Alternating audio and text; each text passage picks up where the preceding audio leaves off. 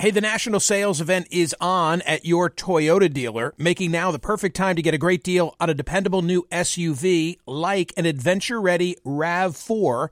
Available with all wheel drive, your new RAV4 is built for performance on any terrain, from the road to the trails, and with plenty of passenger and cargo space, plus available tech like wireless charging, you and your entire crew can stay connected. Or check out a stylish and comfortable Highlander with three spacious rows of seating for up to eight passengers and with available features like the panoramic moonroof you can sit back and enjoy the wide open views with your whole family. Plus, both RAV4s and Highlanders are available in hybrid models, so no matter your style, you can drive efficiently and save on gas. Visit your local Toyota dealer and check out amazing national sales event deals on RAVs, Highlanders, and more when you visit buyatoyota.com. If you're like me, it's now the end of the day and you say, uh oh, what are we going to have for dinner? Well, here's the solution. Eating better is easy with Factor's delicious, ready to eat meals. Every fresh, never frozen meal is chef crafted, dietitian approved, and ready to go in just two minutes. You're going to have over 35 different options to choose from every week, including Calorie Smart, Protein Plus, and Keto. Flexible for your schedule, get as much or as little as you need by choosing your meals every week. Plus, you can pause or reschedule your deliveries at any time.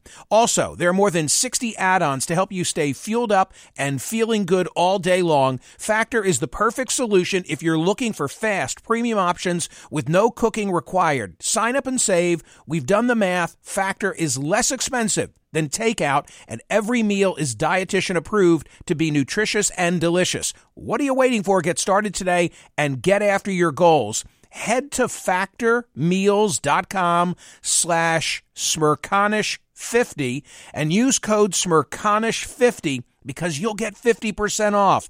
That's code smerconish50 at factormeals.com slash smerconish50. Get your 50% off.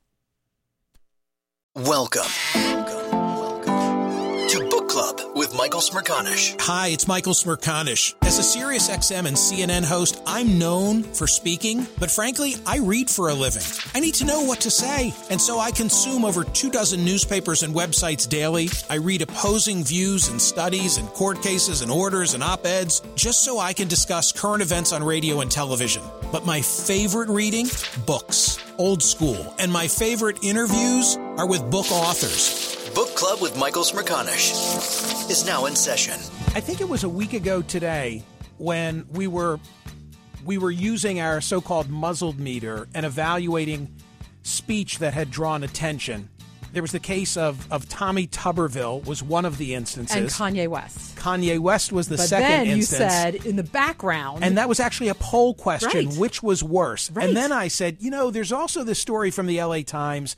It's not as well known, so I won't make it as part of our poll question of the day, but it's really an interesting story. and look where we are now. And look where we are now. now everybody knows about this leaked tape of a Los Angeles City Council meeting. It was from 2021 that has made national news because all of the participants, Hispanic, recorded making slurs against African Americans and other ethnic groups, and resignations have ensued, although not all have resigned.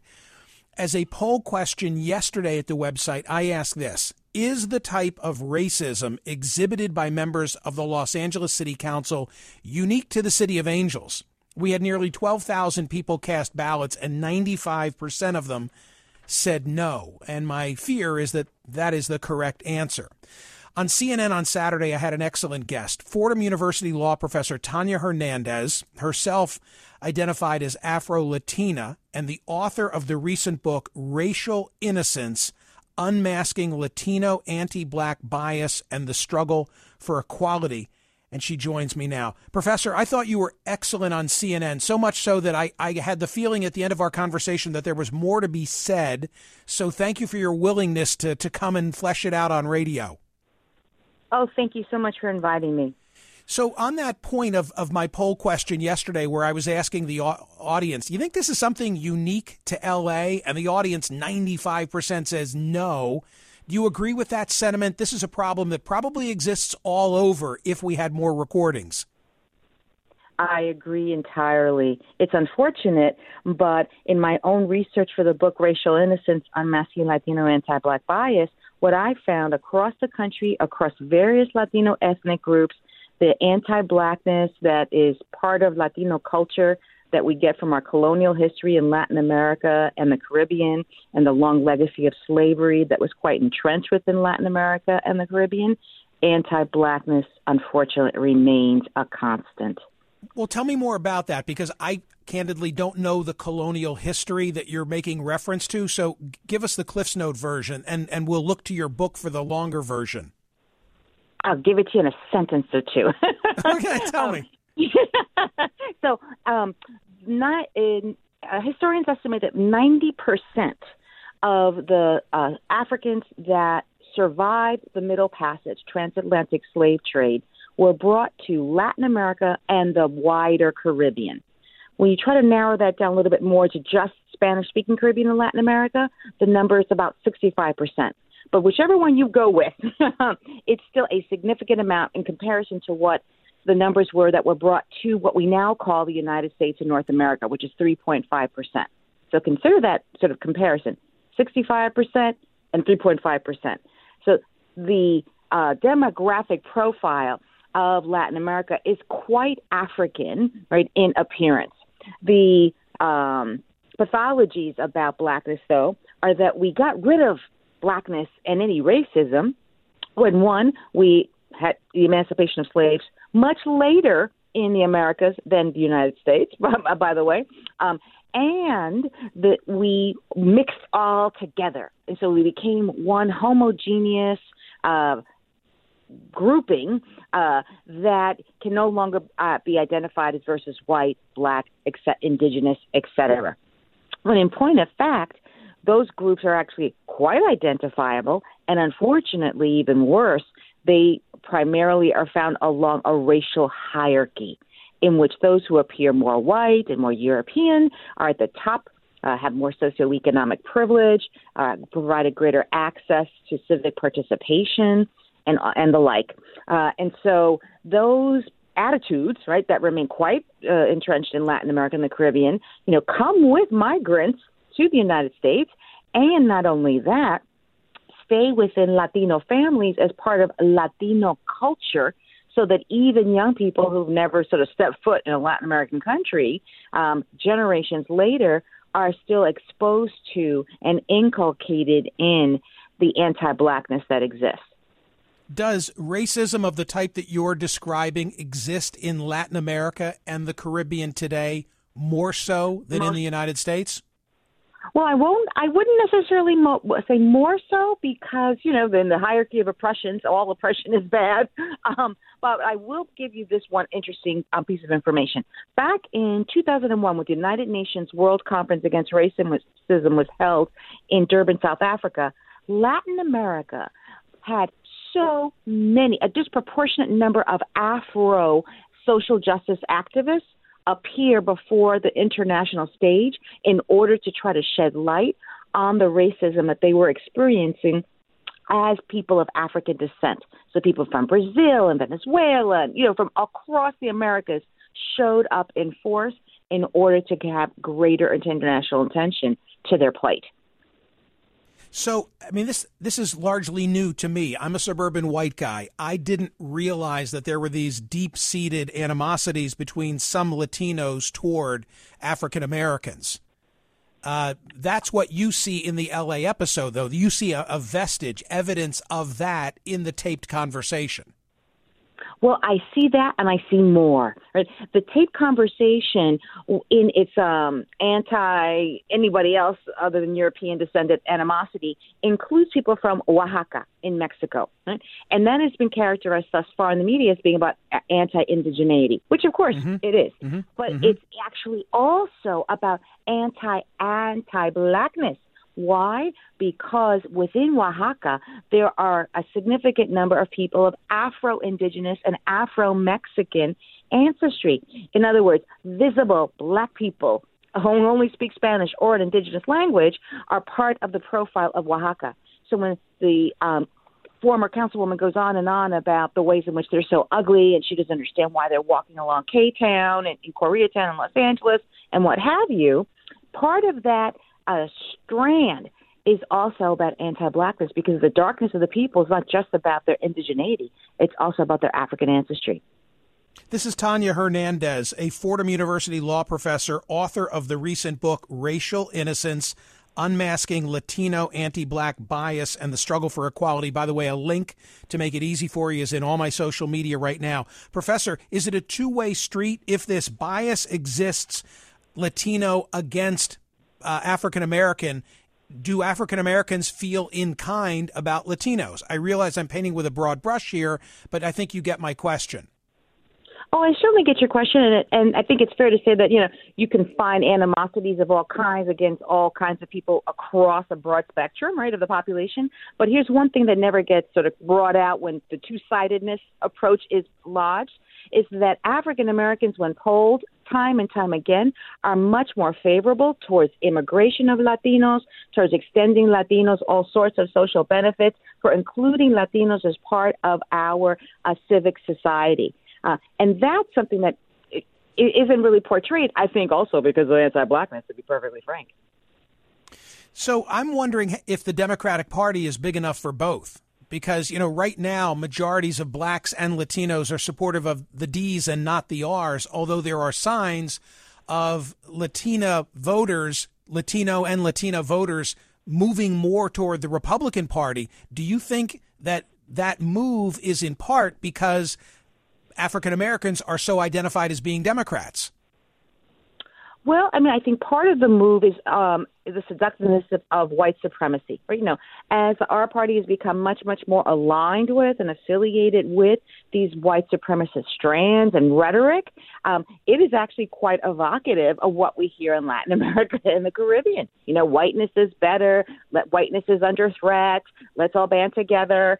Um, and so the familiar strains of that kind of discourse, I would dare to say, is also part of the attraction um, of these parties that actually do not serve the interests of Latinos, unless they, you know, actually are able to pass into white Anglo English speaking whiteness and not don't have a, a Hispanic surname and, and don't have any kind of uh, citizenship uh, status differentiation. All these all these markers uh, or a heavy accent that would otherwise ostracize you into anti-Latino bias within the United States, you can pass. Well, then the Professor, uh, the retrograde policies don't bother you. Professor, is this a a problem that's going to solve itself in the future? How far in the future, I don't know. But with more intermarrying, do these groupings matter less and less? Unfortunately, in prior research that I did on multiracials and civil rights, what I found is that um, multiracial identity, greater, you know, familial intermingling, and certainly Latin America shows this as well, in of itself doesn't change racial inequality. The only thing that transforms racial inequality into racial justice is overt attentiveness and intervention. You know, within families, we can exceptionalize too much. I don't like blacks, but this black is okay. Right. I don't like Latinos, but this Latino is okay. So the systemic issues don't get addressed when it's just within the inter, inter family uh, scenario. Do you think that your your own Afro Latina background gives you a unique perspective on all of this? And and are you willing? Can you tell me a little bit about that? Well, the it is true, right? Now that this is both an intellectual engagement for me, but also a very personal one. Um, my family is Afro Puerto Rican, and mm-hmm. within the family, there's been quite a, a lot of emotional trauma um, of ostracizing and denigrating the family members who are more Afro in appearance than the others. And unfortunately, you know, this is also a very typical dynamic within Latino families, where there's always the dark one. Everybody knows who the dark one is, right? and the dark one uh, doesn't get the same investment in uh, parenting, doesn't get the same investment and privileges within the family. And this can be tracked across a lifetime in which the effects of that disparity in effective parenting results in the um, unevenness in socioeconomic attainment of the darker members of the family. Um, and Have so, you, know, Have you had Yeah. situations where people meeting, interacting with you don't know of your mixed background, Afro Latina, and make comments presupposing one thing, not realizing another? Most certainly.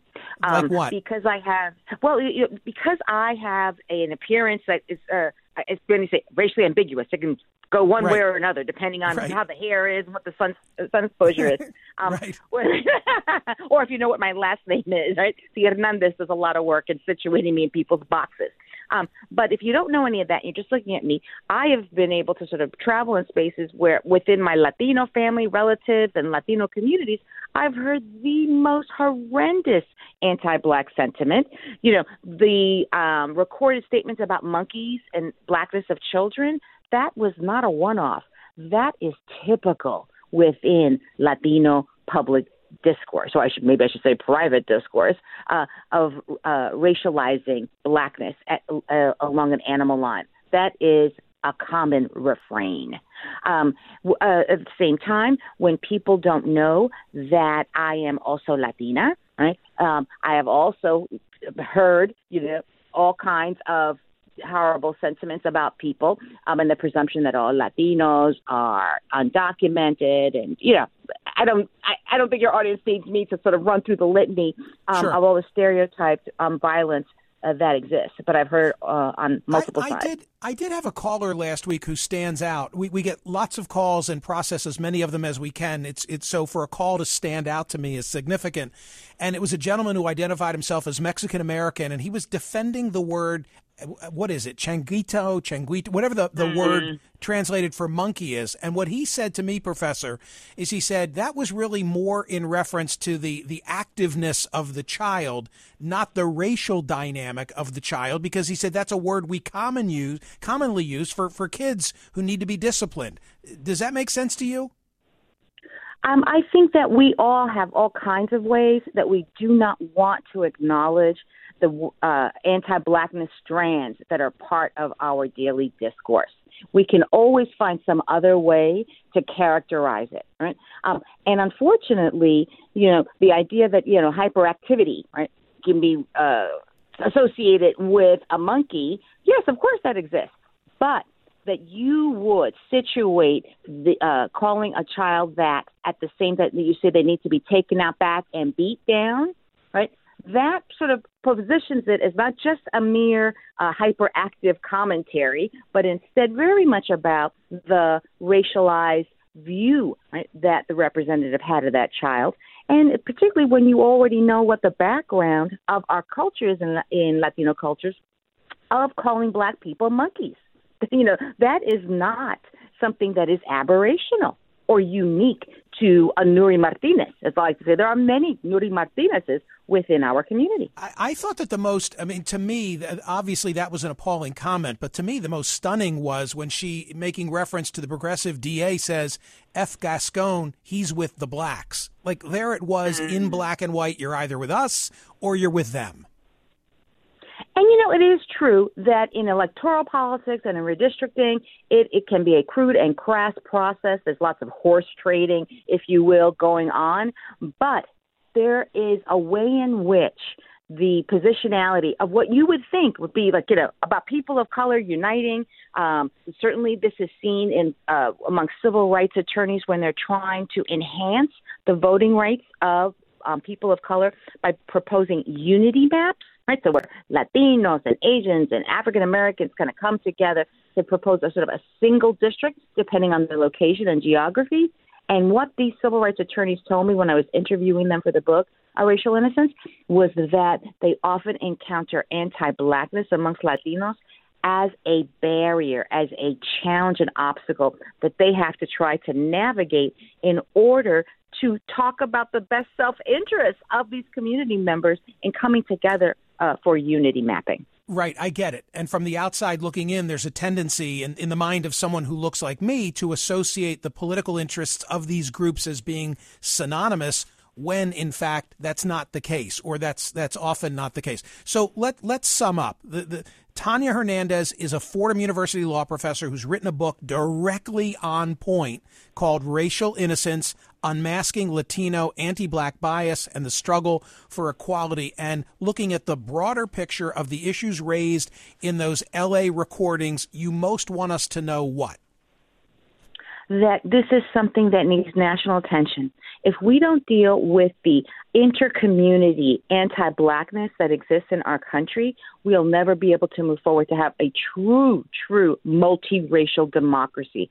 Democracy is at risk here. It continues to be at risk in a larger perspective, but it is also at risk within all the communities of color that harbor the anti blackness, that sustain the racial hierarchies that we have in our nation today. Professor Hernandez cannot thank you enough. It was really excellent. I appreciated you on CNN and even more so now on POTUS. Greetings and best wishes. Thank you very much. This is the Book Club with Michael Smerconish podcast from SiriusXM. Hey, the national sales event is on at your Toyota dealer, making now the perfect time to get a great deal on a dependable new SUV like an adventure ready RAV4.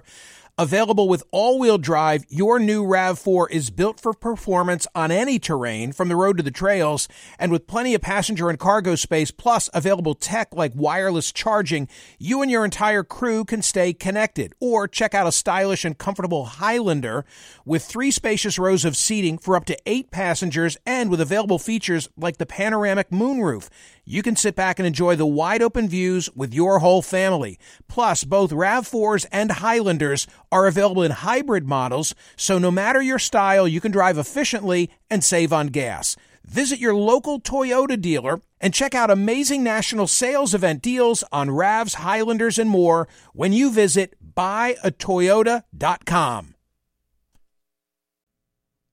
If you're like me, it's now the end of the day and you say, uh oh, what are we going to have for dinner? Well, here's the solution. Eating better is easy with Factor's delicious, ready to eat meals. Every fresh, never frozen meal is chef crafted, dietitian approved, and ready to go in just two minutes. You're going to have over 35 different options to choose from every week, including Calorie Smart, Protein Plus, and Keto. Flexible for your schedule, get as much or as little as you need by choosing your meals every week. Plus, you can pause or reschedule your deliveries at any time. Also, there are more than 60 add-ons to help you stay fueled up and feeling good all day long. Factor is the perfect solution if you're looking for fast, premium options with no cooking required. Sign up and save. We've done the math. Factor is less expensive than takeout, and every meal is dietitian approved to be nutritious and delicious. What are you waiting for? Get started today and get after your goals. Head to factormeals.com slash smerconish50 and use code smerconish50 because you'll get 50% off. That's code smerconish50 at factormeals.com slash smerconish50. Get your 50% off.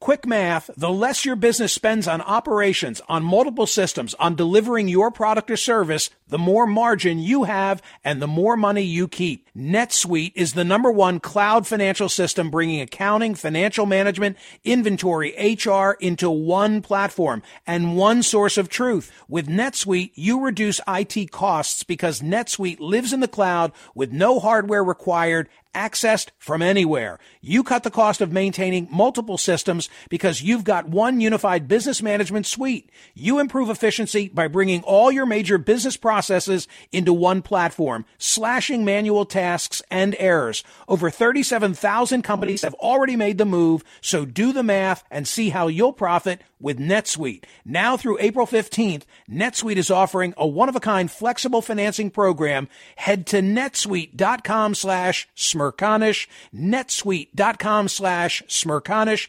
netsuite.com slash smerconish. Listen to Michael live weekdays on POTUS, Sirius XM channel 124, and on the SXM app. You just heard a very provocative uh, argument put forth by my guest and, and me, the political one, wondering if all of this is true and she makes a compelling case, then how long term can the Democratic Party be the home for both blacks and Hispanics. In Virginia, this is Chris. Chris, on the Hispanic black issue, you wanted to say what? I just, uh, I, I really loved your guest there. Professor Hernandez was, I believe, spot on from my experience. Um, and this is, you know, I'm a family of immigrants, but not Latino. Right? My parents are from Italy, and they came in the 50s. But I grew up in a largely Latino area, and she's spot on with the um, differences in those communities. Um, we we had African Americans in our communities. It was white, but it was majority minority community, and they did not necessarily get along. The things I would hear come out of my friends' mouths growing up were things that I would think, you know, you'd hear from some country hick in Alabama. You know, it, it was unbelievable, right? And another, you know, thing is that the class system in these areas is 100% the truth. And um, not to make light of it, and that's no pun intended, but Sammy Sosa, if you look and you can Google it, went through I've a seen... enlightening kind of procedure. It's unbelievable, and yeah. you know, and, it, and you feel like mentally where where folks are, and they feel like they need to be in a certain spot. It's it's it's sad, you know. I and I, saw I, those. I saw those images. They were heartbreaking. They were just heart. right? They were heartbreaking. Yeah, But yeah. I, I, to her point, and exactly what you know that this guy who had it all. You know, I mean, Right. a superstar baseball player still was not enough, right? right. Do, doesn't and- want to be perceived as black or or or as being you know that dark. Yeah, I don't know. Something. unbelievable. Some. It's. uh, I just. It broke my heart when I saw it. I don't know what else Yeah. to say about it. Uh, Samuel, Illinois. Greetings. What did you want to say relative to my conversation with Professor Hernandez? Oh, great. Yeah, great conversation. And I think sometimes, definitely in the minority perspective, some people forget uh, that people do not want to associate anything to being black. And so assimilation to white is good and black is bad due to the overwhelming cultural conditioning, um, as he's saying that it's not novice of someone using the term monkey in any culture uh, to degrade someone of black skin. And so when we can definitely decide and see that racism, schism of com- assimilation being there helps to point out why we have so much barriers of unity of minorities coming together. And then the Hispanic groups are not a monolith as well. Because some Hispanics do associate, but some do not. Well, yeah, and I mean, it's a very complicated picture, and there's also a generational divide among certain of the Hispanic groups. I think about the Cubans in Miami and the political power that they've had. The kids don't agree with the grandparents. The grandparents still remember when they had to leave because of Castro. Yeah, yeah, and also too the caste disparity too of the skin of Cubans of descent as well too, how they're treated differently, uh, too, just on the skin color as well. So right, the diversity of the pol- political view, and then also the consistently, you know, assim- assimilation closer to whiteness to black, because even have those who have darker skin claim to be white just to assimilate to have power and access. Absolutely. Thanks for making the call. I appreciate it. Now, listening in from the Lehigh Valley is Viviana, herself a Hispanic professor who disagrees with what she heard. Viviana, thank you so much for listening. Thank you so much for calling. What did you hear that you disagree with? Well, so actually, because I teach, I actually used your newsletter, the three articles that you highlighted. I think it was last week with Tuberville and Kanye West and the Los Angeles Council. I used that to wow. open up my class. Wow. Holy So smokes. I wanted you to hear that. okay, thank you for Um, that. You win. One of the things.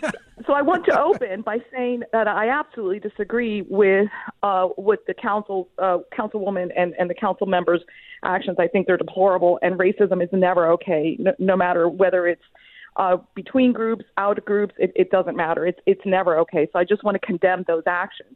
But one of the things that uh, Professor Hernandez, and with all due respect, she's a fellow Latina, so with all due respect, is that her perspective is just is she is half Puerto Rican, if I recall, and half African American. Puerto Ricans are U.S. citizens, and so that creates a different experience from different um, Hispanic groups in the U.S. And when we consider, for example, the heritage of Mexicans and their uh, immigration experience and the, the repatriation that occurred historically against this group, there is an anti-Hispanic sentiment as far as immigration, which uh, thankfully the Puerto Rican population does not have to experience, and that makes the experiences different. So, what I would argue is that because of that, um, I think that uh, minority groups are are pitted against one another, and let's fight for limited resources. Because as long as we're fighting amongst ourselves, then we don't have to pay attention to the issue that minorities are overrepresented in poverty, overrepresented in proper housing, employment, education. And I think that's really important to note. It's complicated. May I read a paragraph that I circled in the New York Times coverage of this issue out loud and then you react to it, just speaking to the complexity of this? Quote, the terms Hispanic and Latino have become embedded in the American mosaic appearing in census forms, newspapers, and political polling since a law passed in 1976 began requiring federal agencies to aggregate into one group data on people who trace their ancestry to Spanish speaking countries. The classification is based on common language, culture, and heritage, not race. People in the category mm-hmm. are far from homogeneous. Many have roots in Mexico, others are Puerto Ricans, Argentines, Colombians, Cubans, Spaniards, and of course, indigenous people. Recognizing this heterogeneity, this heterogeneity sorry, the Obama campaign aired campaign ads in 2012 that were tailored to particular Latino populations in their countries of origin. In Central Florida, ads targeting the Puerto Rican community featured Puerto Ricans and addressed their concerns. In Nevada, the ads featured Mexican Americans. I guess, Professor, my point is it's complicated and we tend to paint with a broad brush and put lots of people into one category. Fair statement? I, I do think it's fair, and I was concerned that she did the same. And while I am not minimizing the Puerto Rican experience, because I mean, when we consider their experiences with discrimination, all I'm saying is that it's different. And she painted Hispanics with a broad brush brush herself, and that that to me, I think discredits uh, other groups and, and their experiences. And you know, just from a personal experience in academia, I wanted to join a black caucus and I was not allowed because I was Hispanic. So when she said that one group is friendlier towards another, that it's not reciprocated, my personal experience, I, I would, you know, I would say just by being denied access to that group, uh, which would have been a faculty advocacy for, because we uh, face similar situations in academia. Um, I, well, well, certainly that's just one data point. What I'm saying is this is just it, we're we're we're fighting amongst ourselves. We should be unifying. Can can Latinos and blacks coexist in the Democratic Party long term? It's a potential I poll think, question for tomorrow. I think if the Democratic Party starts to pay attention to our issues, to our concerns, yes. Mm-hmm. And I and I think when it comes, like I said, to our institutional issues, to housing, to education, to employment, we share in this, with the very similar concerns. I get it. Viviana, thank you so much. And th- thanks for spreading the gospel of the newsletter. I really appreciate it. Thank you. you're, you're welcome. I love your show. This is the Book Club with Michael Smerconish podcast from SiriusXM. Hey, the national sales event is on at your Toyota dealer, making now the perfect time to get a great deal on a dependable new SUV like an adventure ready RAV4.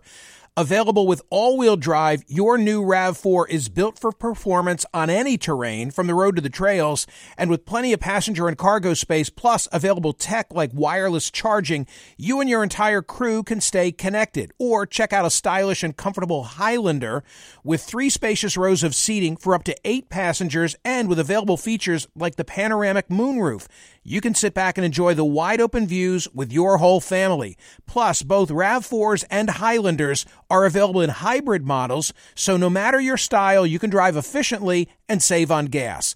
Visit your local Toyota dealer and check out amazing national sales event deals on RAVs, Highlanders, and more when you visit buyatoyota.com.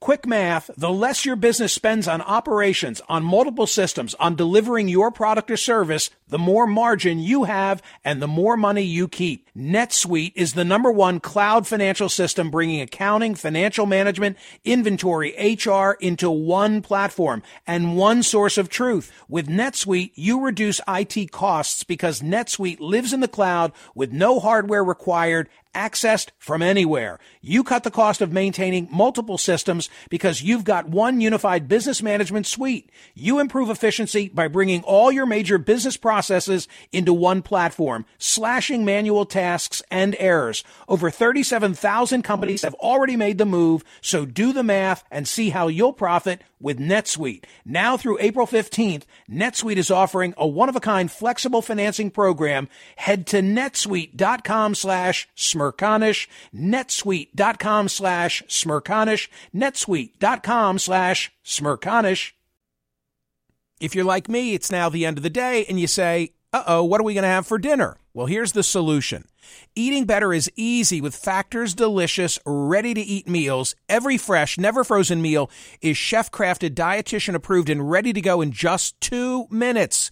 You're going to have over 35 different options to choose from every week, including Calorie Smart, Protein Plus, and Keto. Flexible for your schedule, get as much or as little as you need by choosing your meals every week. Plus, you can pause or reschedule your deliveries at any time. Also, there are more than 60 add-ons to help you stay fueled up and feeling good all day long. Factor is the perfect solution if you're looking for fast, premium options with no cooking required. Sign up and save. We've done the math. Factor is less expensive than takeout, and every meal is dietitian approved to be nutritious and delicious. What are you waiting for? Get started today and get after your goals. Head to factormeals.com slash smerconish50 and use code smerconish50 because you'll get 50% off. That's code smerconish50 at factormeals.com slash smerconish50. Get your 50% off. Listen to Michael live weekdays on POTUS, Sirius XM channel 124, and on the SXM app. Richard, Birmingham, Alabama. Hi. Hi, how are you?